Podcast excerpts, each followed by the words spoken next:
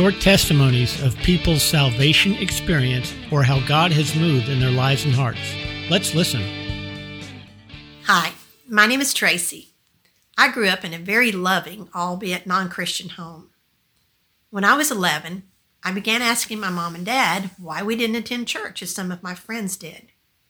They said, Well, do you want to know what we believe? So they sat me down and told me that they were agnostic.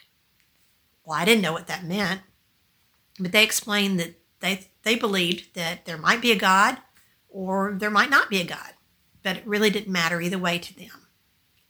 That didn't make sense to me, and I knew it wasn't what I believed, but I was very fortunate that they were open to my going to church.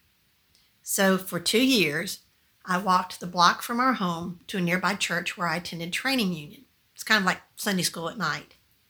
And the couple who were my teachers there, I kid you not, were Mr. and Mrs. Angel. I told them that I was a Christian. After all, I was a, I was a, a good girl. I didn't get into trouble.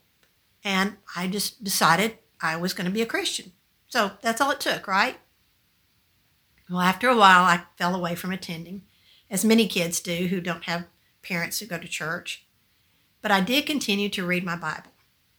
I was a voracious reader, and I read the Bible through cover to cover twice by the time I was 17.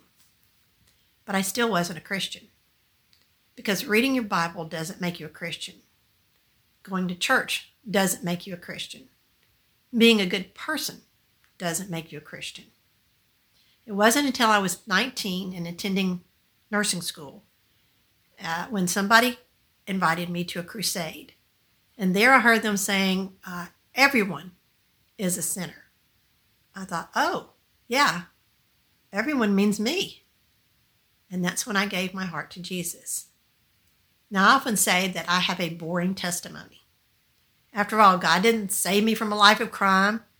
I wasn't a drug addict or an alcoholic and suddenly became clean and sober when I met Jesus. I was a pretty good girl. But let me tell you, there is no more dangerous place to be than believing you are good enough, not when you're talking about eternity. The Bible says all have sinned and come short of the glory of God. And oh, yeah, all means me. We hope this has blessed and encouraged you. For you overcome by the blood of the Lamb and the word of your testimony. So, what's your story?